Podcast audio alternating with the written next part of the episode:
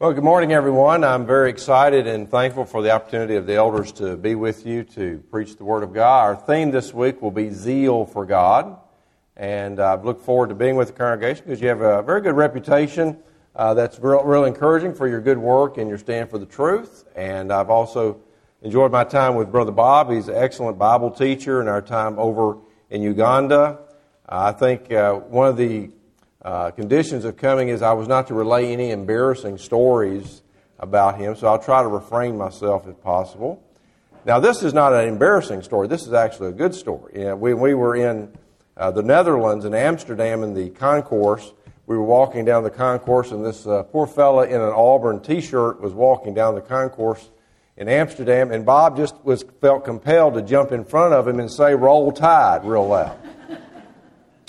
So uh, he was being a loyal Alabama fan. Yeah, you thought I forgot that, but no.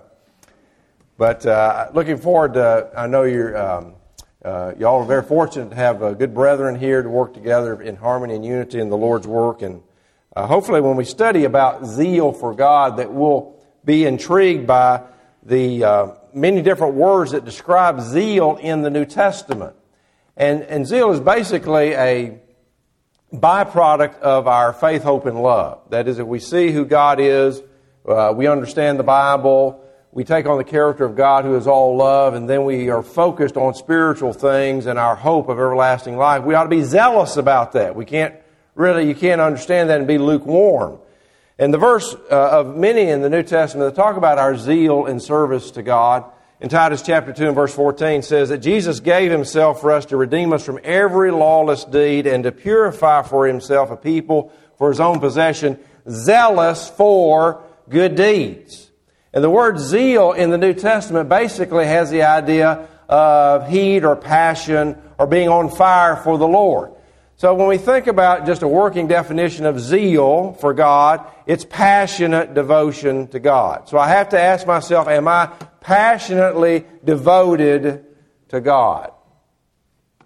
We're going to talk this morning about zeal for the cross of Christ, and I chose this subject because we're going to be taking the Lord's Supper in about an hour or so.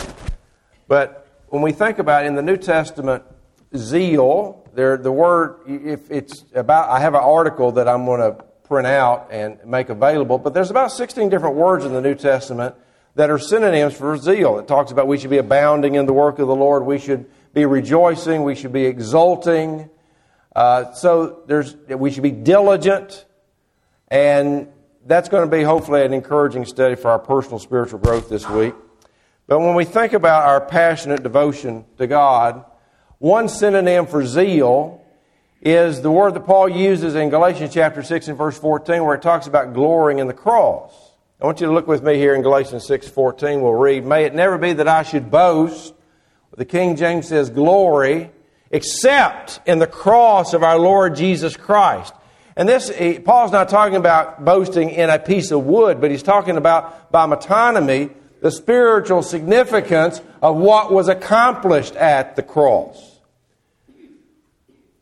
May it never be that I would boast except in the cross of our Lord Jesus Christ, through which the world has been crucified to me and I to the world. The word glorying or boasting, the, in the etymology of that word had to do with the neck being outstretched. And it's the idea of someone perking up or someone being uh, excited or someone looking forward to something. So Paul is excited or is magnifying what the cross of Christ has meant to him. And this is a very profound confession that Paul makes because formerly, Paul, as a Jew, and I, and I think he was a Jewish rabbi, he was a Christ hater and a Christian killer. And he have Christians locked up in jail. And that tells you the profound difference that the cross of Christ and the spiritual meaning thereof was a turning point in his spiritual life. That's a profound confession. I heard about a confession of a murderer uh, about 10 years ago. A man named Brian Nichols uh, was convicted of rape in Atlanta, Georgia. And as he was being escorted out of the courtroom, he grabbed the pistol of the deputy, shot the deputy, shot the judge, and shot the court reporter, killed three people. A deputy was sent to arrest him, and he killed that deputy. He killed four people. He kidnapped a, one, a young woman outside of her apartment named Ashley Smith. He took her inside and tied her up, and he was hiding from the law. He noticed that she had been reading a book, and he asked her, What are these books you're reading? One was a Bible, and the other book was The Purpose Driven Life. And she was, on, he, she was on chapter 33 that talks about God made us for service. And as she was describing what was in that chapter, this murderer said, Do you think God could use me? And she said, I think what you need to do is you need to go turn yourself in, confess to your crime, and go to jail and tell people about God. And that's exactly what he did. That's a profound confession of a murderer when he was confronted by the truth of God. Here you have a profound confession by a murderer, Paul. And here is another confession. This is, to me, I had not noticed this until a few years ago. I was reading through the Gospel of Matthew. And, and sometimes each Gospel has a unique detail that is not in the other three Gospels. This is unique to Matthew. At the end of Jesus' ordeal of his arrest, his suffering, and, uh, and death on the cross, it says, Now the centurion, and here's the unique detail, and those who were with him keeping guard over Jesus, when they saw the earthquake and the things that were happening, became very frightened and said, Truly, this was the Son of God. The others keeping watch over Jesus were the Roman guard or detail. They'd be the centurion and three other Roman soldiers who were pagan, calloused Roman soldiers who took charge of Jesus at about 6 a.m. or so, who witnessed the torture of Jesus, the mocking of Jesus, uh, the nailing of Jesus to the cross, and watching him hang there for six hours. These are the Roman soldiers that had mocked him as well as everyone else. And at the end of this ordeal, these Roman soldiers said, Truly, this is the Son of God. This is unique to Matthew because Matthew is written to Jews. The, Matthew is written to, to tell the Jews this is the Christ who fulfills Old Testament prophecy. And the point here is if four Roman pagan soldiers can see this is the Son of God, why can't you see this is the Son of God? That's the confession of the four murderers. These were the soldiers of the governor, Matthew 27 27. These were Jesus' execution squad that had him in custody from around 6 a.m. to around 3 p.m. Jesus said in John chapter 12 and verse 32, And I, if I be lifted up, will draw all men to myself. What is the drawing power of the gospel? Is it food, fun, and frolic? Is it having some kind of entertainment? Having uh, country music singers and barbecue and things like that and draw people, really use it as bait to get them to come and then to try to switch in the gospel that you don't have a lot of confidence in. What did they do in the New Testament? They preached Jesus Christ and Him crucified and Jesus Christ and Him glorified because this is the power to convert the human heart. In the cross of Christ, we see the amazing grace of God. We see the wonderful love of God in Jesus Christ. And we also see the heinousness of our sins. That our sins must be horrible, but God's grace must be wonderful, beyond all telling. And so, the central point that we'll be talking about this morning is that seeing the redemptive power of the cross motivates zeal for Jesus Christ that hopefully that we will want to only glory in the cross of Christ and be crucified or dead to the world and alive only to Jesus Christ. We're going to look at what did they see that moved them to confess that Jesus Christ is the Son of God. And second point, we'll talk about what does that mean to us today. We read here in John chapter 18, verse 31 and 32. So Pilate said to them, Take him yourselves. This is the religious leaders, the Pharisees and the Sadducees and the Sanhedrin, and judge him according to your law. The Jews said to him, We are not permitted to put anyone to death, to fulfill the word of Jesus which he spoke, signifying by what kind of death he was about to die. I find that an interesting statement. They weren't permitted to put anybody to death because that did not stop them from stoning Stephen. Acts chapter 7. What this shows is that the death of Jesus was not an accident of history, and Jesus was not a victim. But everything that happened was carried out by the precise plan of Almighty God that was planned from eternity. Uh, the, the Jews killed people, uh, capital punishment was by stoning. The Old Testament said that he would be pierced through for our transgression, referring to Roman crucifixion. And Jesus himself had predicted the manner by which he, he would die when he said he would be lifted up on a Roman cross. In Acts chapter 2, verse 22, Jesus was delivered over by the predetermined plan of God and nailed to the cross by the hands of godless men.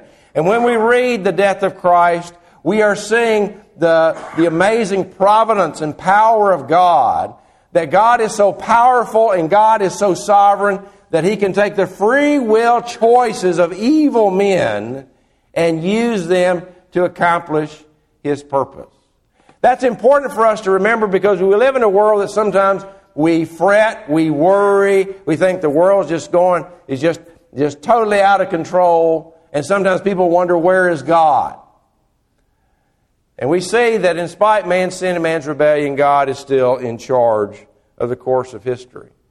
Then we see, as we survey the events surrounding the death of Jesus, Matthew chapter 27 and verse 26, then he, Pilate, released Barabbas for them, but after having Jesus scourged, he handed him over to be crucified. Here we have Jesus was given up in the place of Barabbas. Barabbas was condemned. He was a criminal. He was a murderer. Barabbas, did you know that we are Barabbas? That word Barabbas literally means son of a man like our John Doe. B A R means son of, like Simon Bar Jonah means son, Simon son of Jonah. Abba, Abbas means father.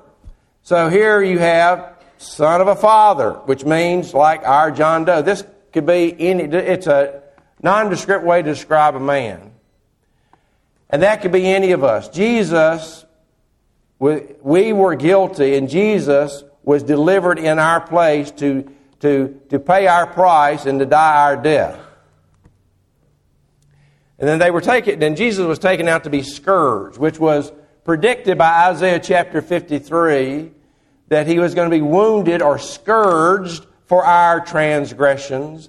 The idea of scourging was uh, such a cruel form of punishment that men died from scourging. You would have two Roman lictors that would take a, a cat, what's called a cat of nine tails. It was a, a wooden handle with long leather straps on the end that had embedded metal and bone and glass that in alternating uh, blows across the bare back of Jesus, when it was pulled across, the back would slice open the back and the victim would begin to uh, bleed profusely.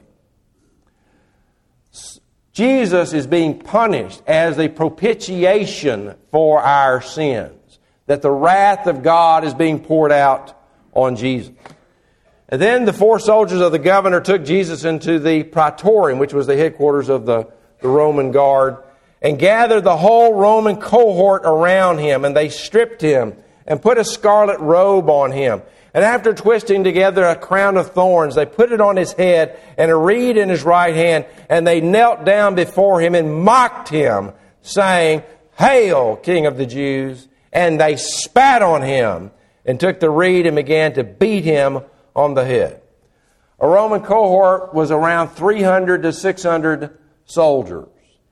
These men gathered around Jesus to mock him, to ridicule him, he who could destroy them with a word remained silent. He who was their only hope, they despised. Uh, I had the opportunity, the first time I went to Africa was in the year 2000. I've made about four trips to Ethiopia thereafter. And when I went to Ethiopia, the uh, hotel where we stayed was dedicated to the memory of Haile Selassie, who was the king of Ethiopia for, I think it was over 40 years when the communists took over Ethiopia in the 1970s, um, to show their utter contempt for him as the ruler of Ethiopia, when he died, they had him buried in a public latrine to show their utter contempt for him. Here, these men are showing their utter contempt, and yet Jesus loves them and he died for them, and he suffered for them as well as for us. And we have such a Savior who is willing to exercise self restraint in the face of severe provocation to accomplish God's purpose on the cross. So, why this horrible suffering? You know, we talk about Jesus as the Lamb of God that takes away the sin of the world. The Passover lamb in the Old Testament was not tortured. None of the animal sacrifices in the Old Testament were tortured. They were simply killed as a substitute for the guilty who offered it. Why this horrible suffering that Jesus had to suffer and be tortured to atone for our sins? Well, the Bible tells us that God sending His own Son in the likeness of sinful flesh and as an offering for sin, He condemned sin in the flesh. Romans chapter 8 and verse 3. 1 Peter 2 says He bore our sins in His body which the idea of Jesus being punished for our sins is part of the biblical doctrine of propitiation, an atoning sacrifice that turns away the wrath of God. And what God is showing us in the suffering of Christ is God's hatred of sin. It is a visible picture for us to understand how serious our sins are. This is important because in our society, people make light of sin. They make jokes about sin. They make TV sitcoms about sin, such as fornication. People joke about getting drunk. And all these different things are as funny as Christ on the cross. Uh, when, we look, when we take the Lord's Supper, and there's two elements of the Lord's Supper there's the bread that represents his body, and there's the fruit of the vine that represents his blood. The idea of the blood being shed is the life given as a substitute for redemption. But the body suffering shows that Jesus is our propitiation, that he was punished and he suffered in our place to appease the just anger of God against our sin. But also, this shows the amazing love of God. God demonstrates his own love toward us in that while we were yet sinners, Christ died for us. God watched his beloved son die. He could at any time intervene and stop it. But he didn't. You know why? Because he loves you. And he loves me. Imagine seeing one of your children being beaten up and tortured by a bunch of thugs, and, and you have to watch them die. If you had the power to intervene, any parent would want to intervene to stop the suffering of their child. God watched his son die because he wants us to go to heaven. He wants to offer us the gospel plan of salvation. Matthew chapter 27 and verse 31. And after they had mocked him, they took the scarlet robe off him and put his own garments on him and led him away to crucify him. Hebrews chapter 13 says he suffered outside of the gate, which is a reference to in Leviticus 16 the day of atonement. The, uh, the animal sacrifice, like the bull, after the part of the, uh, uh, they would cut out the portions that were offered, the carcass and the refuse were burned outside of the camp as an unclean thing. Jesus in Judaism suffered as an unclean thing. And the Bible tells us to let us go out to Him. Let us go out to Him and not be ashamed of our Christ who suffered. In Matthew chapter 27 and verse 32, as they, and uh, Mark in red, they, referring to the execution squad, the four soldiers the, that confessed Jesus as the Son of God, they found a man of Cyrene named Simon. Cyrene was a city in North Africa in modern day Libya. This man had come a long, long way to Jerusalem to worship. And being compelled to carry the, the cross of Christ, which was an instrument of death, he would be considered by the Jews to be unclean. He wouldn't be able to partake of the Passover. They found a man of Cyrene named Simon, whom they pressed into service to bear his cross. And when they came to a place called Golgotha, Jesus, who was deprived of sleep during the night before, was tortured, was scourged, which you would have an enormous loss of fluid and blood, had to carry the cross beam of the cross, which weighed over a hundred pounds, which would be a, a, a, an oppressive burden to bear. And I'm glad there was someone named Simon who was there to help Jesus to bear his cross. And Jesus asked us to deny ourselves and take up our cross and to follow him. Jesus is counting on us, wherever we live, wherever we are, to take up our cross for Jesus' sake and to die to self so that the plan of salvation can advance. When they came to a place called Golgotha, which means place of a skull, they gave him wine to drink mixed with gall. And after tasting it, he was unwilling to drink. Uh, we're not exactly sure where the Golgotha or Calvary is, but uh, I had an opportunity in 2008 to go to Israel, and we went to this site. that's called Gordon's Calvary. Uh, outside of Jerusalem. It's called the place of the skull because in this outcropping of rock, there, it looks like a skull. Now, if you go there now, just recently, I think it was in the last year or so, uh, erosion, uh, the nose of the skull has, has, uh, has fallen off, and so it's not, doesn't look like a skull anymore. Uh, the tour guide said that uh, this was a place that the tradition had that the Jews executed people. They would push people off the top of the cliff, and then after they fell to the bottom, they would stone them, which would, you know, make it easier for them or easier to kill. But then the Romans continued the practice of crucifying people because it was an elevated place. Crucifixion was meant as public shame, as a warning to anybody not to mess with Rome. Here was the only act of compassion that Jesus had offered to him. He was offered a painkiller. And you notice that Jesus refused it because Jesus was to drink the cup of the wrath of God to its final dregs in our place. This shows the, the courage and the bravery of Jesus Christ not to, shun, not to shirk his duty in dying for us. Luke chapter 23, verse 27. And following him was a large crowd of people and of women who were mourning and lamenting him. But Jesus, turning to them, said, Daughters of Jerusalem, stop weeping for me, but weep for yourselves and for your children. Then they will begin to say, To the mountains, fall on us, and to the hills, cover us. Jesus is referring to the judgment that was going to come on Jerusalem in 70 AD because of the Jews' rejection of him.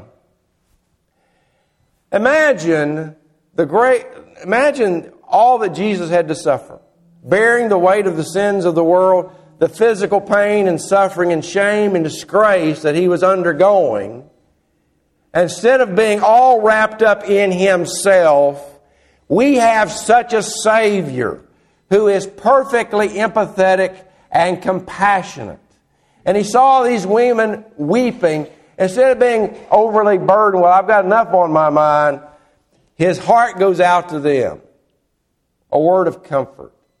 And I think for a Christian that that ought to encourage us to think about what the Bible says in Hebrews chapter 7 and verse 25, that He ever lives to make intercession for us. We have such a Savior at the right hand of God who knows what it's like to be a human being, and our name is spoken in heaven. He, the Bible says in Romans 8 34, 7, uh, Hebrews 7 25, He intercedes for us. We have a merciful, compassionate high priest in Jesus Christ. And when, and when they had crucified him, they divided up his garments among themselves by casting lots, and sitting down, they began to watch over him there. And this is a picture depicting Roman crucifixion. Um, Cicero, who is a Roman uh, statesman who defended a Roman senator who was being charged with treason and tried to help him to avoid being crucified. He called crucifixion the most cruel and abominable form of punishment. He called it the extreme penalty. It was the slave's death. Josephus, the Jewish historian, called it the most wretched of all ways of dying. When the Romans took over Jerusalem in 70 AD, and the, the ones that were not killed, the, the, the men who survived that weren't sold into slavery, they crucified them lining the streets of Jerusalem until they ran out of wood and crosses. And it's called the, the most cruel and abominable forms of uh, punishment because it was not designed merely to kill someone, but it was meant to prolong the pain as long as possible. So they would be a public warning that this is what you do if you rebel against the authority of Rome. The word uh, excruciating comes from the Latin word crux, which is the word for cross. And the word excruciating means from out of the cross. This picture here on the left is the only physical extant evidence we have of crucifixion from antiquity. This is the heel bone of a young man that was discovered in Jerusalem in 1968 with the seven inch nail still through his heel bone. And the picture to the right is a, a uh, illustration of how that the nail went in the side of the foot and had a piece of wood to, to hold the foot against the, the cross. Cicero said, Let not only the cross be far from a Roman, Roman citizen's body, but also his eyes and his thoughts and his ears, because it was, the, it was a obscenity. Worst possible death. The picture on the right is some graffiti from second century Rome. It says Alexamenos worshipped his God. It's a picture of man lifted up on a cross, and he has the head of a donkey. And some man who is the butt of a joke says that he is worshiping his God. The Greeks thought that this was foolishness. The Jews saw this was a stumbling block. The Gentiles would say, and the Romans would say, You want me to believe in a Savior who could not save himself from the indignity of death. We believe Jesus could not save us by saving himself. And that's what the Bible says that he he gave himself as a redemption, a sacrifice to pay the penalty of justice in our place.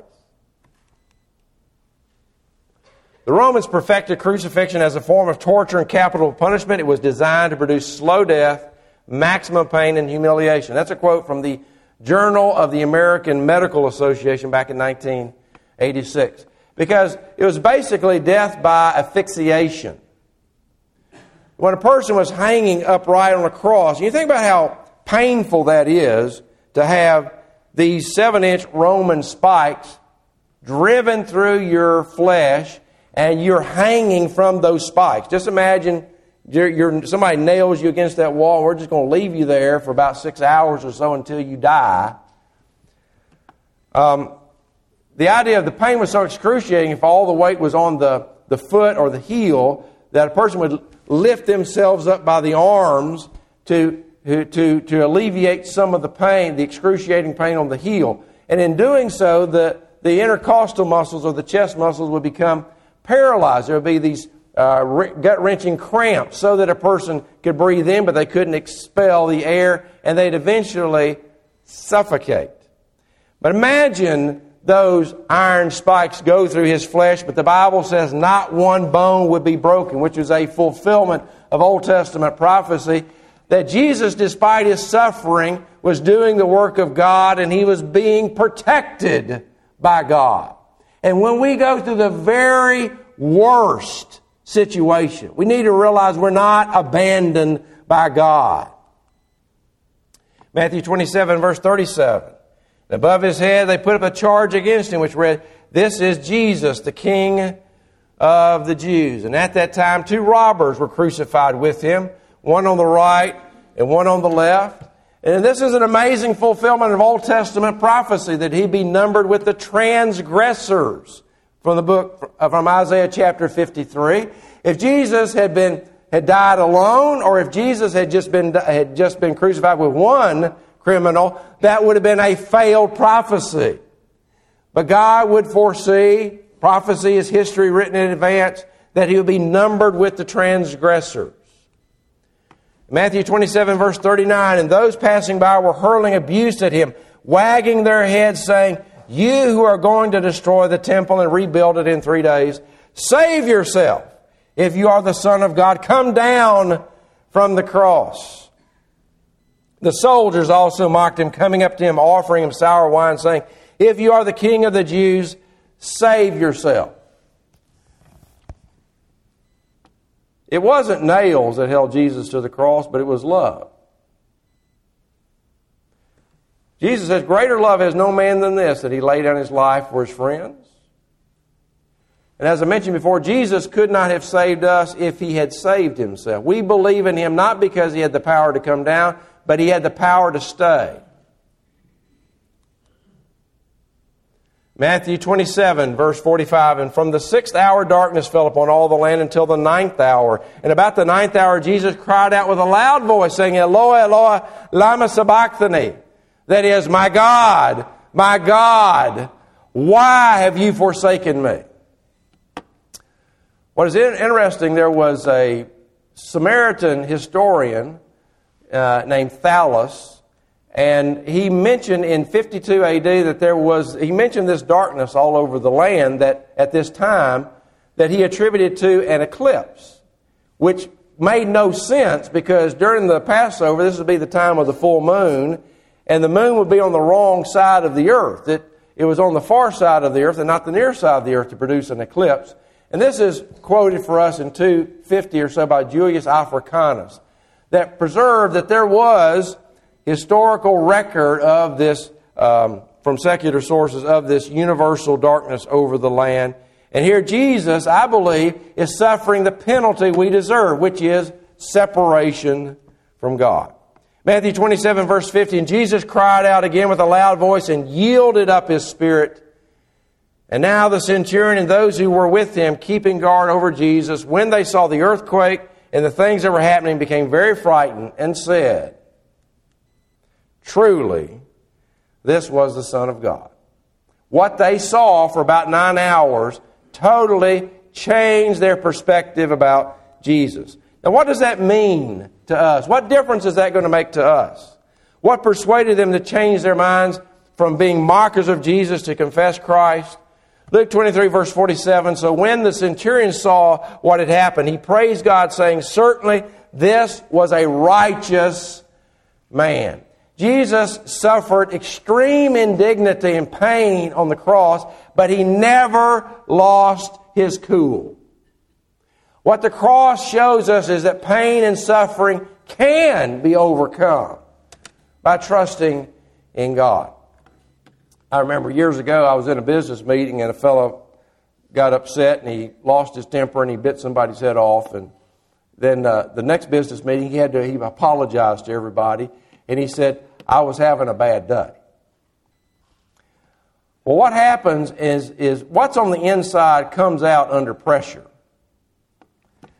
And when Jesus had these bad circumstances pressuring him, you didn't see Jesus cursing them or reviling them. What did they see? They saw his self-control. 1 Peter chapter 2 verse 21. For you have been called for this purpose, since Christ also suffered for you, leaving you an example for you to follow in his steps, who committed no sin, nor was any deceit found in his mouth. And while being reviled, he did not revile in return. While suffering, he uttered no threats, but he kept entrusting himself to him who judges righteously. Jesus didn't overlook their sin as if it didn't matter. He entrusted final judgment to God. But he was going to control himself. Sometimes we get upset if somebody gets away with something. Oh, they're getting away with something. You know, nobody gets away with anything as far as God is concerned. There's going to be a final accounting where, all, where justice will be done. So, seeing the redemptive suffering of Christ motivates zeal, I believe, to confess Christ. They also felt God's miraculous confirmation. Matthew 27, verse 45. Now from the sixth hour, darkness fell upon all the land until the ninth hour. Now the centurion and those who were with him, keeping guard over Jesus, when they saw the earthquake and the things that were happening, this miraculous confirmation, became very frightened and said, Truly, this was the Son of God. We need to remember that divine revelation is always accompanied by miraculous confirmation. God doesn't want us to believe based on no evidence. He wants us to believe based on reasonable evidence. You know, darkness and earthquakes were associated with God's judgment in the Old Testament and the New Testament. The Bible says that faith is the evidence of things not seen. God gives reasonable evidence. And, and I have another lesson, you know, three, I, will show you three miracles. Uh, one is the origin of the universe. Something doesn't come from nothing. The origin of the universe is a miracle. The origin of life is a miracle. Uh, life always produces life, no example of non life producing life. That's the law of biogenesis. Three miracles. Third, fulfill prophecy. History written in advance. Reading the Old Testament, Isaiah is written 700 years before Jesus lived. You have all these detailed prophecies. That's a verifiable miracle. We can see it with our very eyes. So, God doesn't give overwhelming evidence to try to make somebody believe, but He gives sufficient evidence to believe. So, seeing the redemptive power of the cross motivates zeal to believe in the crucified Christ. What did these four murderers of Jesus, what did they hear? They heard the seven sayings of Jesus from the cross. Uh, when a person is at the end of their life, what they say is very profound because it often sums up what their life is all about. They heard um, um, Mark 15 39, when the centurion who was standing right in front of him saw the way he breathed his last, he said, Truly, this was the Son of God.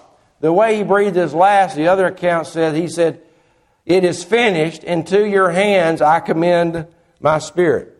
They heard the word of forgiveness. Father, forgive them, for they know not what they do. Jesus had mercy toward his murderers. Is there anybody that, um, if you saw them or met them because of some injustice they did to you in the past, you kind of get knots in your stomach? Or is there anybody that you hold a grudge against. Someone said, you know, holding a grudge is like taking poison and hoping it'll kill the other person. Jesus, by his example, said, Father, forgive them. Jesus had a merciful attitude. They were held accountable for their deeds, but Jesus had a merciful attitude toward the person. Jesus, all they heard, Jesus said, Truly, today you shall be with me in paradise. This is the word of grace to the penitent thief, which he died under the Old Testament dispensation before Jesus rose from the dead. So Jesus had the authority to dispense or grant forgiveness on earth. But the point really there is that the penitent thief is grace. It takes just as much grace to save the, the penitent thief on the cross or any other sinner like the Apostle Paul as it does us. Thank God for His grace. They heard the word of obedience. He said, Behold your mother. Jesus was about to die. He was the oldest. We don't see or hear about Joseph. The Old Testament law said, Honor your father and your mother. Jesus is dying in perfect obedience to the law. That's why he is the perfect sacrifice. My God, my God, why have you forsaken me? This is the cry of uh, God forsakenness. The penalty of sin is separation from God. I believe Jesus is paying the penalty here in a judicial sense. So that he, he died our death, and he who owed a debt, uh, he, he paid a debt he didn't owe for those who owed a debt they could not pay. He said, I thirst. This is the word of human suffering. He died physically on the cross. It is finished. This is a word of accomplishment. Jesus persevered and he didn't quit. And Father, into your hands I commend my spirit. This is the word of trust. At the end of suffering, he wasn't bitter. He trusted God would be waiting for him on the other side. Great lessons there. Understanding the redemptive power of Christ's cross motivates zeal for Christ. And Jesus said, And when you lift up the Son of Man, then you will know that I am He. And so, will the cross of Christ move you to confess Him as your Savior and divine Lord. Jesus said, if you confess me before men, Matthew chapter 10, verse 32 and 33, if you confess me before men, I will confess you before my fathers in heaven. But if you deny me before men, I will deny you. We have an opportunity to confess Jesus every day. Confess means to say the same thing. We are to live for Christ. By our life and by our lips, we confess that Jesus Christ has changed my life for the better. Jesus wasn't ashamed of me. He wasn't ashamed to die for me and for you. Jesus is counting on us to take up our cross, to die to self, to live for Him, just as He showed us that in God's plan, God, that Jesus humbled Himself even to the point of death, the death of the cross. Therefore, God highly exalted Him so, in the end, with Christ, we will always win. I hope that we will think about being zealous for the cross of Christ. To not be ashamed to talk to people about Jesus Christ can change your life for the better, just like He's changed mine. So, I look forward to being with you this week as we talk about zeal for the cross of Christ and zeal for God. And uh, the next verse we'll just read as we, we conclude. The cross of Christ demonstrates his triumphant conquest of sin and death. Revelation 1:17 When I saw him I fell at his feet like a dead man and he placed his right hand on me saying do not be afraid I am the first and the last and the living one I was dead and behold I am alive forevermore and I have the keys of death and of Hades. The death of Christ was not some great tragedy. It is part of God's plan of defeating sin and death. And in Christ, we can be everlasting victors. So Jesus died, but he didn't stay dead. And that's the good news of the gospel. So I look forward to my time with you this week, and thank you for your very good attention.